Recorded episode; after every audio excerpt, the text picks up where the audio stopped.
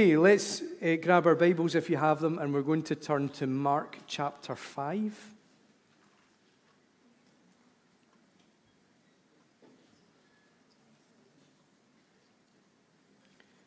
Mark chapter 5, and we're going to read from verse 21, just a few verses together.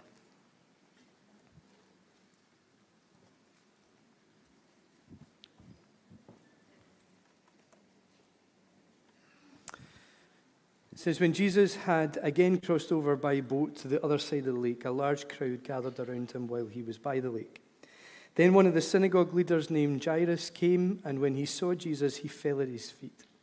He pleaded earnestly with him, "My little daughter is dying. Please come and put your hands on her so that she will be healed and live." So Jesus went with him. We begin a little bit of a journey with this passage for the next couple of weeks. And as we dip into it, we recognize that this moment in the ministry of Jesus is one that contains so many lessons about Jesus, about his power and his presence, and also about the life that can be lived in connection with him. And as we begin to journey into this passage, it's also worth calling out that this moment is one that is recorded in more than one gospel. And so while we examine it in Mark, we're also going to, over the next couple of weeks, dip into Matthew and Luke to help us along the way. And as we begin to read this, within these verses, we find two miracles that take place. Two miracles that describe two different people in two different situations, connecting with Jesus for two completely different reasons, but yet both experiencing the same life-changing results. And what makes this passage of the gospel so amazing to read is the way that the writers transition our focus from the crowd to the synagogue leader to the stigmatized and suffering woman. And we begin to make that same journey as we handle the passage together. And as we look at it, we're just looking to see what is God saying to us as a people, and allowing this to speak a little bit into what God has already been saying to us as a church. Now, the passage, of course, opens with a really familiar scene. Jesus has, once again, traveled to the other side of the lake, and there is a crowd of people waiting for him. Mark says, when Jesus had again crossed over by boat to the other side of the lake, a large crowd gathered round him while he was by the lake. As soon as Jesus lands on the shore, a crowd of people gather round him. Now, that's not an unusual sight. The presence of Jesus within a town, within a village, within a locality regularly drew a crowd, and in fact, he still does today. So what Mark is describing for us here is not an unusual sight. However, when Luke describes it to us, he adds a little bit more helpful detail. He says, when Jesus returned, a crowd welcomed him, for they were all expecting him. As Luke calls out the crowd to us, he describes two characteristics that mark this crowd of people. Two characteristics that must have been noticeable and tangible enough for him to see them and to be able to describe them to us. And the first is this. The first is that it was an expectant crowd. We're told that the crowd were expecting him. This was an expectant crowd. Now, in the Collins Dictionary, the definition of expectation, or to expect, is this. It's to think or believe something will happen or someone will arrive. According to Luke, this crowd is carrying an air of expectation. So they think or believe that something is going to happen and someone is going to arrive. And according to the passage, that which they were expecting was him. Was Jesus. They gathered on the shore expecting the arrival of Jesus. Their expectation was for his presence, and more than that, it was for his reality amongst them. And we can safely conclude that those gathered on the shore had this expectancy to see heaven on earth with the arrival of the presence of Jesus, because that is normally what happened whenever Jesus turned up. But what is furthermore interesting is the second characteristic of the crowd, which is undoubtedly linked to the first. And the second dynamic that this crowd carried was that this gathering of people was welcoming. It says a crowd welcomed him. This crowd of people gathering on the shore carry two dynamics. They carry an expectancy of Jesus, and they carry a welcome for Jesus. And these two dynamics are linked. A crowd welcomed him, for they were all expecting him. The expectancy of the people is linked to the welcome of the people. In fact, the expectancy of the crowd fueled the welcome of Jesus. Permit me to ask some questions this morning. Are we an expectant people? Do we gather like this crowd does? Do we gather with expectancy around the presence of Jesus? Do we gather expectant to see heaven on earth with the arrival of his presence amongst us? Every week we take time, every week intentionally we pause within our worship, and as an expression and a flow out of our worship, or within our worship, we take time to welcome his presence. Do we expect heaven on earth with the arrival of his presence amongst us? Does our welcome of Jesus in our worship, in our expression, in our mindset, in our hearts, in our approach, does our welcome reflect our expectation? Realize that for some of us, we gather in this moment and we are fully expectant for heaven on earth and Jesus to do wonderful things, and we reflect that in our posture and our approach. But I realize that for some of us, that's not always the case. When routinely, week in and week out, we gather in this way, we sit in these seats, we follow the same similar format. I mean, we're not religious, but we have a format. Have we lost our expectancy of Jesus? Do we still gather as a people with an expectancy of finding heaven on earth with the arrival of his presence? Because our expectancy of Jesus will be reflected in our welcome of him. And that's a challenge to us today. Our expectancy of him will be reflected in our welcome for him. God challenges on that, but believe it or not, that's not actually what we're focusing on today. We press on into the passage, and our focus quickly shifts from the expectant, welcoming crowd to the earnest plea of one man called Jairus. And suddenly we follow the narrative and the sequence of these events, and as we do, we are brought into a story within a story. We are swept, as it were, from the expectancy of the crowd to the earnest petition of this man called Jairus, and we are told of what is going on in his world and what it is that he's facing and the burden that he is carrying. And here is the wonder of the Gospels. 1 minute Mark has us focused on a crowd of people and the culture that they're carrying and the culture that they're creating. And then the next, we are submerged into the world of just one guy, Jairus. We move from the crowd to the crisis that is unfolding in his home and unfolding within his family. And the challenging and interesting point here is that the Gospels almost suggest to us that Jairus was part of the crowd waiting on the shore with expectancy to welcome Jesus. So within this crowd, and we can picture the hustle and the bustle and the excitement, and within this crowd of excited people was one man with the weight of the world on his shoulders. Within this eager gathering of people, eager to be in the presence of Jesus, was one man carrying the weight of his crisis. And I guess this is a timely reminder that each and every day, each and every one of us step into the crowd of people doing life. As we go to work, as we go to uni, as we go to college, as we sit in the bus, as we walk down the street, every day we step from our own individual secluded worlds into the hustle and the bustle of the crowd. And whether by choice or not, we journey alongside other people. People that are known to us, people that are complete strangers to us. But each and every person that we pass in the daily journey of life, they have their own individual story within the bigger story of life. To us, they may just be one of a crowd. A nameless face on the bus, another body standing at the school gate, a colleague sitting at a desk across the room, just another person, just an other, sharing the same space as us, just another body somewhere along the row or the other side of the church from us. But each person has a story. A story of what it is that they're facing, a story of what it is that's going on in their lives. They have their story within the bigger story of the moment that we share.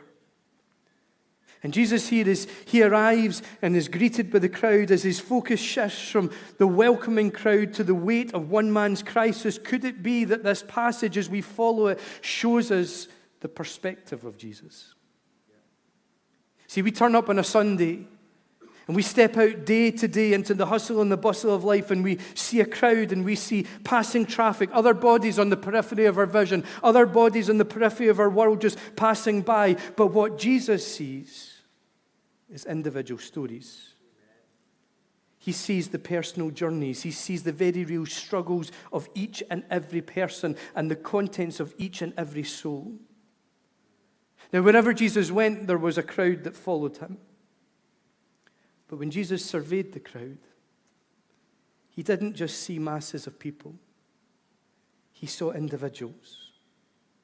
And more than that, he saw individual stories, individual battles. He saw worries and anxieties. He saw stresses and strains. He saw the contents, challenges, and celebrations of each individual world. He saw their individual story within the overall narrative. Friend, be encouraged today.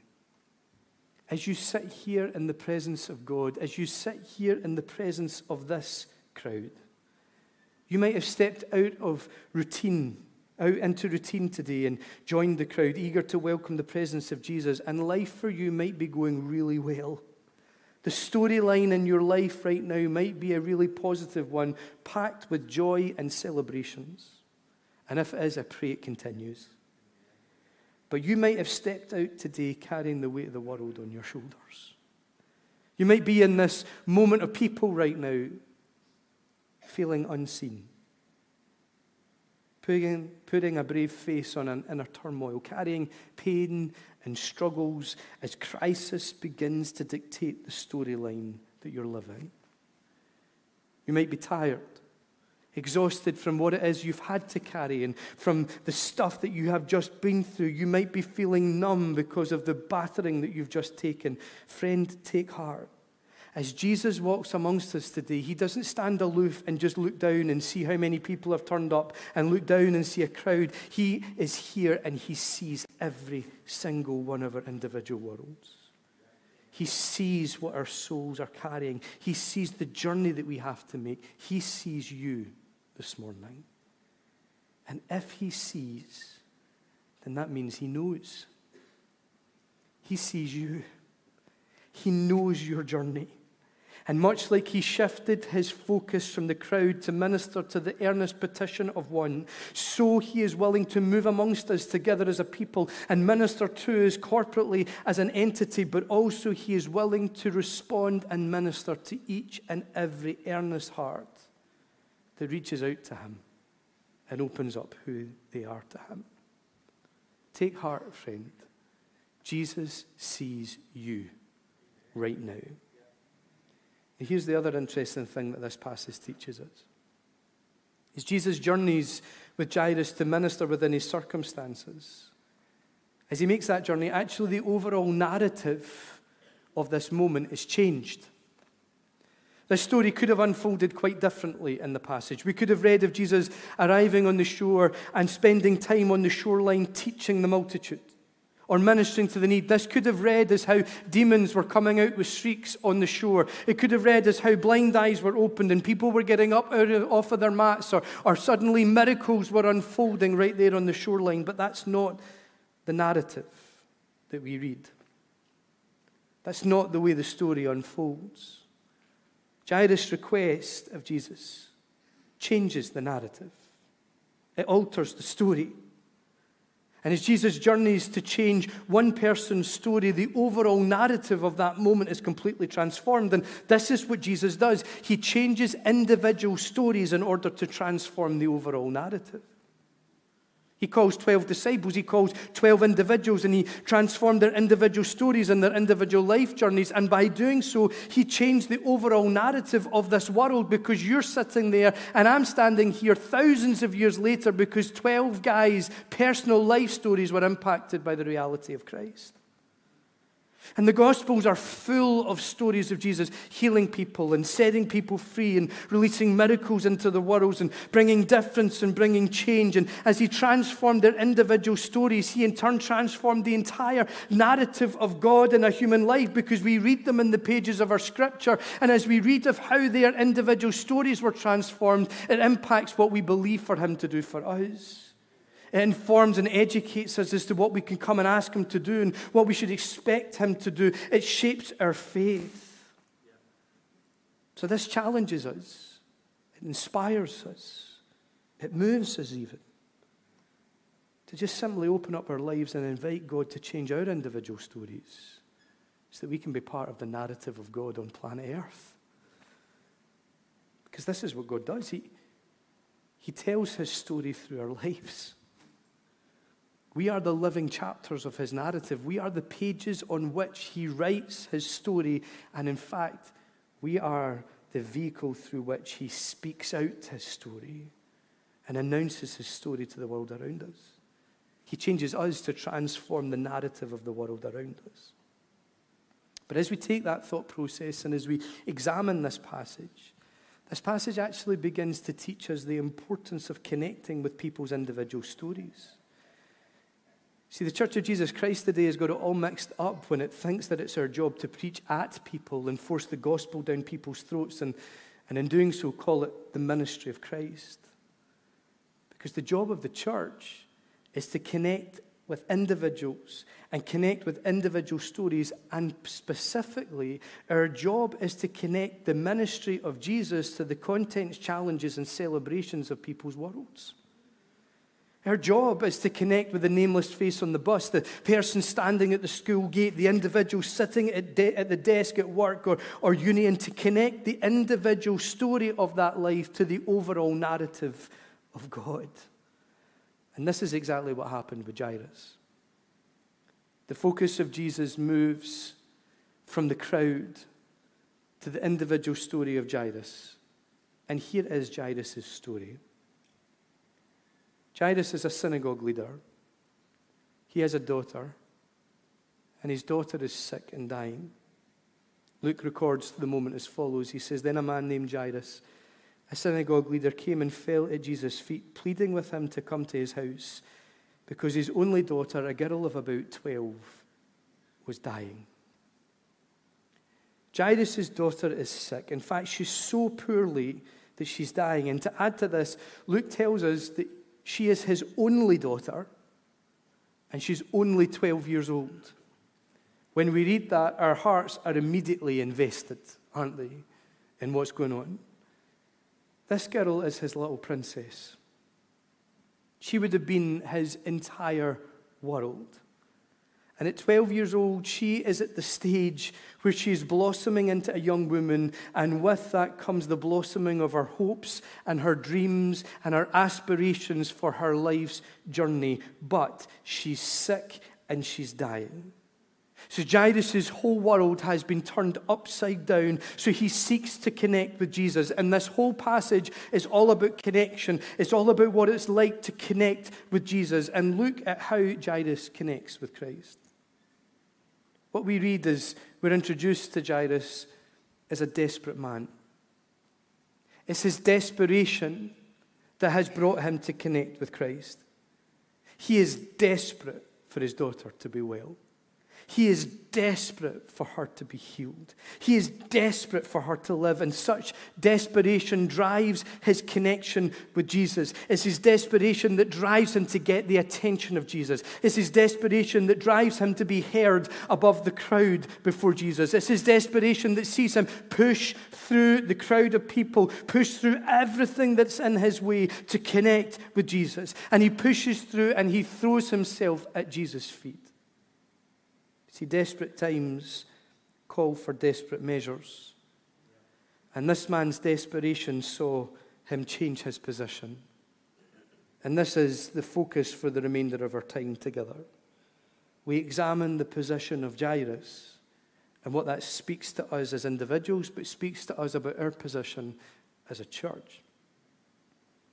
Desperation from this man saw change within this man, and the change is seen in his position.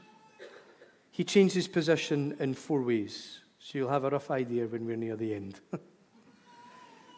The first way he changed his position was that he changed his position on Jesus. Now, the fact that we cannot overlook in all of this is that Jairus is a synagogue leader. Synagogues were places of worship within Jewish communities. They were where Jews gathered for prayers, the reading of Scripture, and the teaching for Scripture. And the ruler of the synagogue was a very important person. He himself did not necessarily preach or teach, but it was his job to appoint those who would. And it was his job to organize who would read and who would pray and who would teach. And as well as organizing, his job was also to supervise, to make sure that nothing untoward, nothing unfitting, nothing heretical took place within the gatherings in his synagogue. Jairus was the leader of his synagogue. And what we've just outlined there, well, that was his job description, which meant that he would have been a man who was quite orthodox and quite conservative in his faith, and quite orthodox and conservative in his approach to faith. And as we begin to read the story of Jesus as it unfolds, and we read through the Gospels, we begin to see that gradually the doors of the synagogues began to close to Jesus. Jesus' teaching and insight quickly turned from stimulating amazement with his listeners to causing offense. And there were a couple of occasions where we read of angry men actually driving him out of their synagogues, wanting to kill him because of his teaching. Jesus, therefore, was not the most popular in the synagogue circuit. And he was regarded by Orthodox Jews as a heretic and as a lawbreaker. Jairus was an Orthodox Jew. He would have had to have been. And as a synagogue leader, you could bet that Jairus would have formed and he would have taken a position on Jesus. And most likely, he would have been watching for him and his followers in case they turned up in his synagogue. In fact, he more than likely would have warned his synagogue members against this guy's teaching and his heresy. But yet here he is, changing his position on Jesus. He comes to him out of desperation. He begs him to step in and to manifest his power. And the only thing that we can see as the catalyst for this change was his desperation. Desperation changed his view of Jesus. This man moved from opposing Jesus to embracing him. He moved from keeping his distance to getting up close and personal. He moved from having a distorted view of Jesus to now possessing a very clear view of Jesus. In fact, this moment would forever change his position on Christ. This man would live from this moment in Scripture onwards with a transformed understanding of who Jesus is and his character and his nature. You see, an appetite and a hunger to see Jesus manifest in our world will cause us to change our position for a clearer view of him. It will move us. It will move us closer to him, to see him more clearly, and as a result, see a transformed understanding of who he is and what he's like and his character and his nature. Now, as we pause and we think about that, permit me to ask some personal questions. Do you recognize that perhaps there's come a distance in your relationship with Jesus?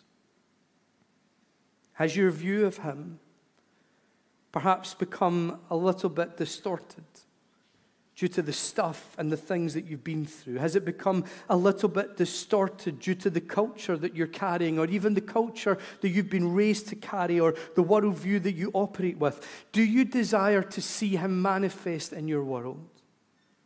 Then if the answer is yes, let that desire and that drive you to change your position to connect with him. Let it move you to come closer, to get a clearer view of him. And in doing so, as you get a fresh vision of him, let it deepen your understanding of his character and his power. Sometimes we need to change our position on Jesus. Sometimes we need to lay stuff down that we've been carrying, that we've inherited, or that has been shaped by the stuff that we're going through. Sometimes the biggest thing that we need to do is just get a clearer vision of him. This man changed his position on Jesus, but he also changed his position physically. The passage tells us that when Jairus approached Jesus, there was a literal change of position. He fell at the feet of Jesus. Now, the positioning of oneself at the feet of another is a position of respect. It's a position of honor. It is to honor and revere and worship the person at whose feet you've fallen. But the falling at feet is also a position of humility. It's to put yourself in a lower position and call out submission and to acknowledge that the person at whose feet you have fallen is superior to you, is your superior. Jairus' change in his outward position actually demonstrated the change in his inward position. His actions reflected his heart. By changing his outward position and his behavior before Jesus, his actions were actually communicating the contents of his heart towards Jesus. Now again, let me be direct if that's okay. Do your actions communicate the contents of your heart towards Christ? This is something that we can struggle with in Scottish culture because we like to think that we're hard and we've got it all together. But you know what? There are times in which our inward appetite and hunger for God needs to have an outward expression. Does your behavior and actions before Jesus communicate your heart towards Jesus? Does your physical stance and approach in worship reflect your heart in that moment? Does your physical stance and approach in prayer reflect the deep desire and position within your heart?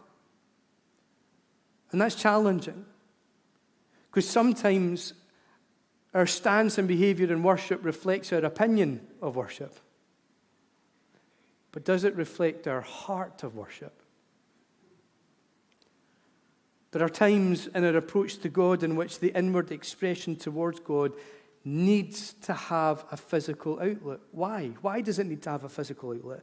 It needs to have a physical outlet because engaging with God or connecting with God should engage the whole person, body, soul, and spirit, that the Trinity of who we are, body, soul, and spirit, pursues the Trinity of who he is, Father, Son, and Holy Spirit.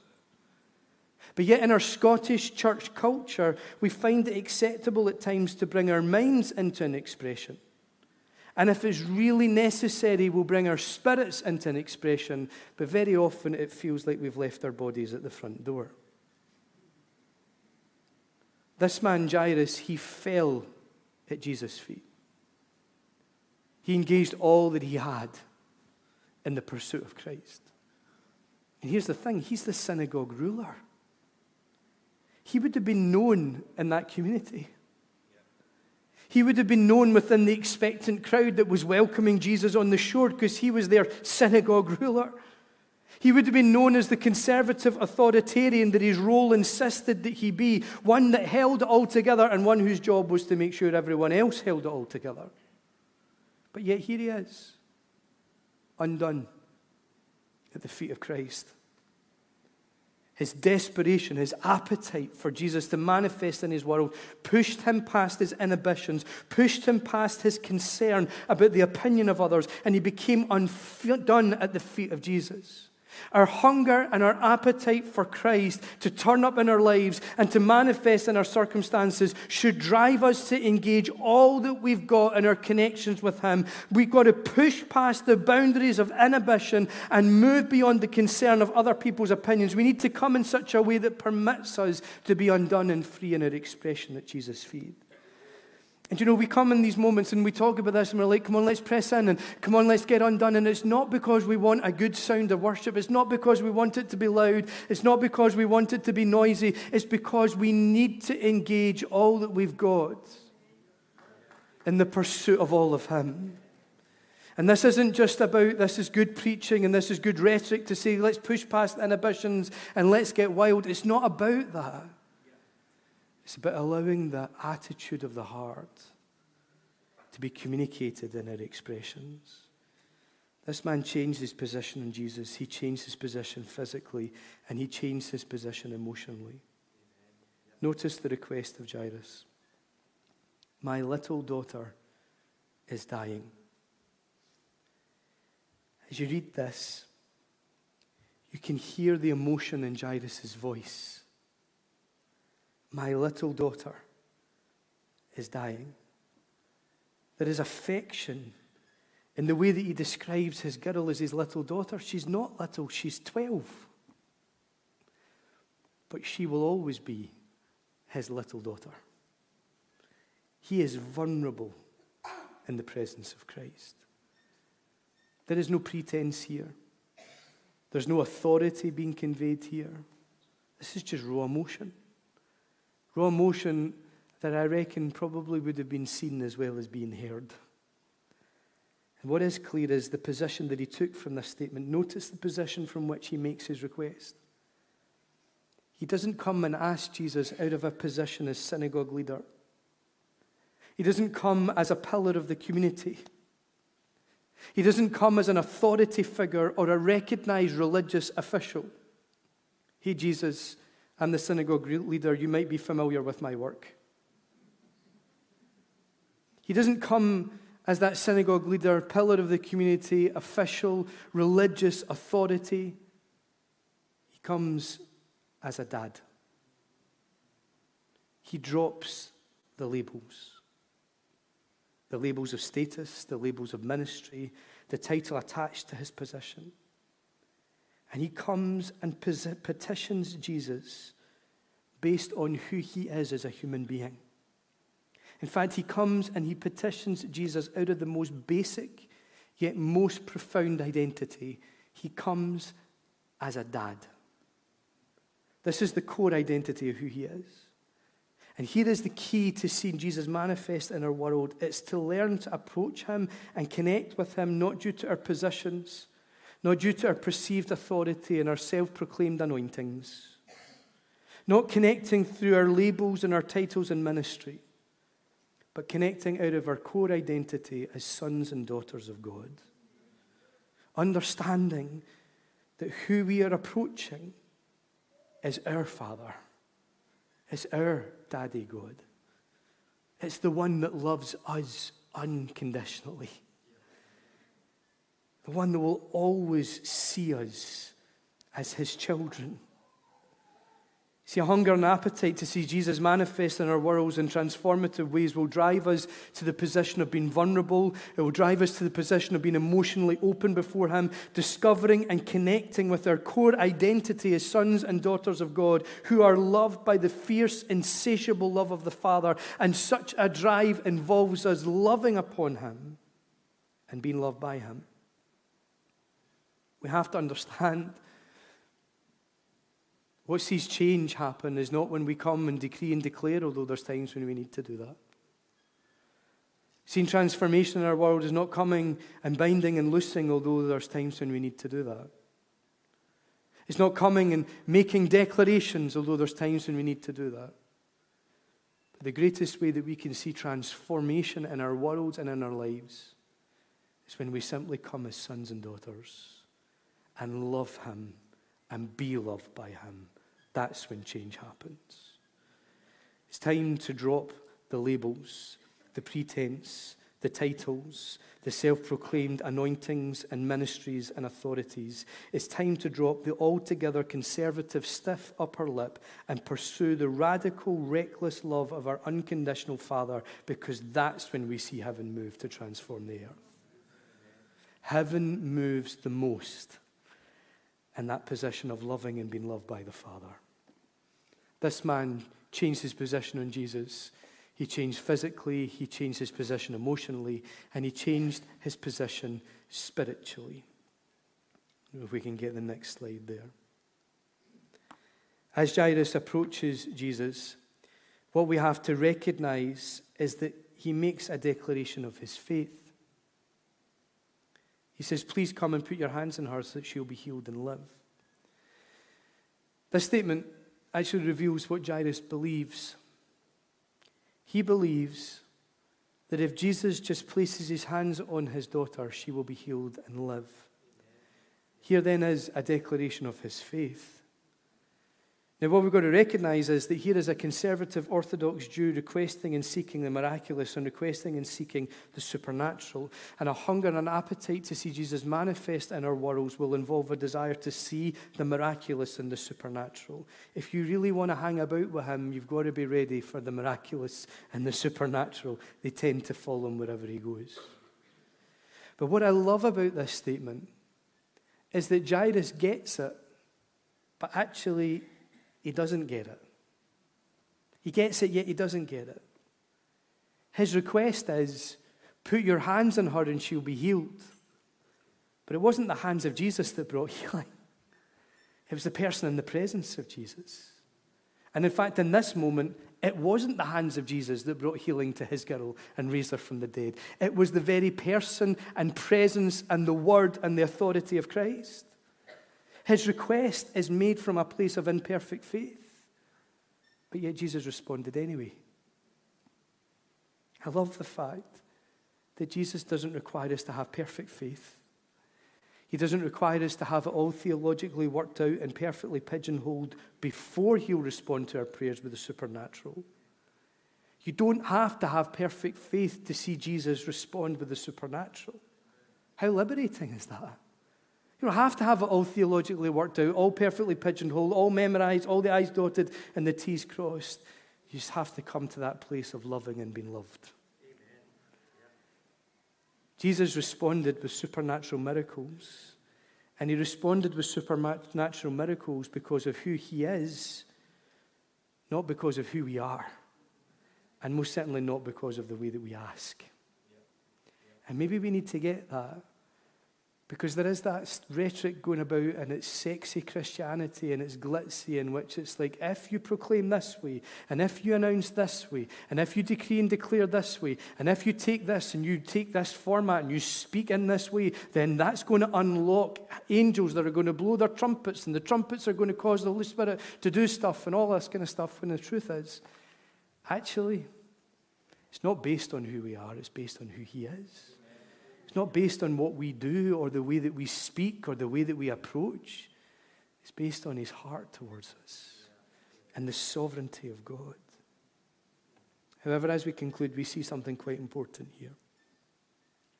Jairus comes and he changes his position on Jesus. He changes his position physically, emotionally, spiritually in order to connect with Jesus. But notice why he's connecting with Christ. He's connecting with Christ so that Christ will connect with his daughter. Yeah. He changes his approach to Christ so that Christ will approach his daughter. Ultimately, he connects with Jesus so that Jesus will connect with another, and that by definition is what we call intercession. Yeah. His desperation results in intercession. And a hunger and an appetite to see Jesus manifest in our world in transformative ways will result and has to involve intercession. And intercession is when we come close to connect with Jesus so that Jesus will connect with another. And suddenly we begin to learn what intercession looks like. And we drop this in and we build on it over the next couple of weeks, because we said that one of the things that was imperative for seeing culture change and fruitfulness was embracing intercession. And we spoke about how God was beginning to grow and to stretch and to strengthen our intercession muscle. So we gather around the word and we allow him to speak into that. We begin to learn what intercession looks like. Intercession looks like connecting individual stories to the narrative of God. Our role in intercession is to discern and understand the storyline that is in operation in someone's life, and to bring that and request that the narrative of God transforms that storyline. If that person is struggling with sickness, well, we understand the narrative of God is healing. So we're going to ask God to change that narrative. If the person's struggling with addiction, then we understand that the narrative of God is freedom. So we're going to ask God to change that storyline.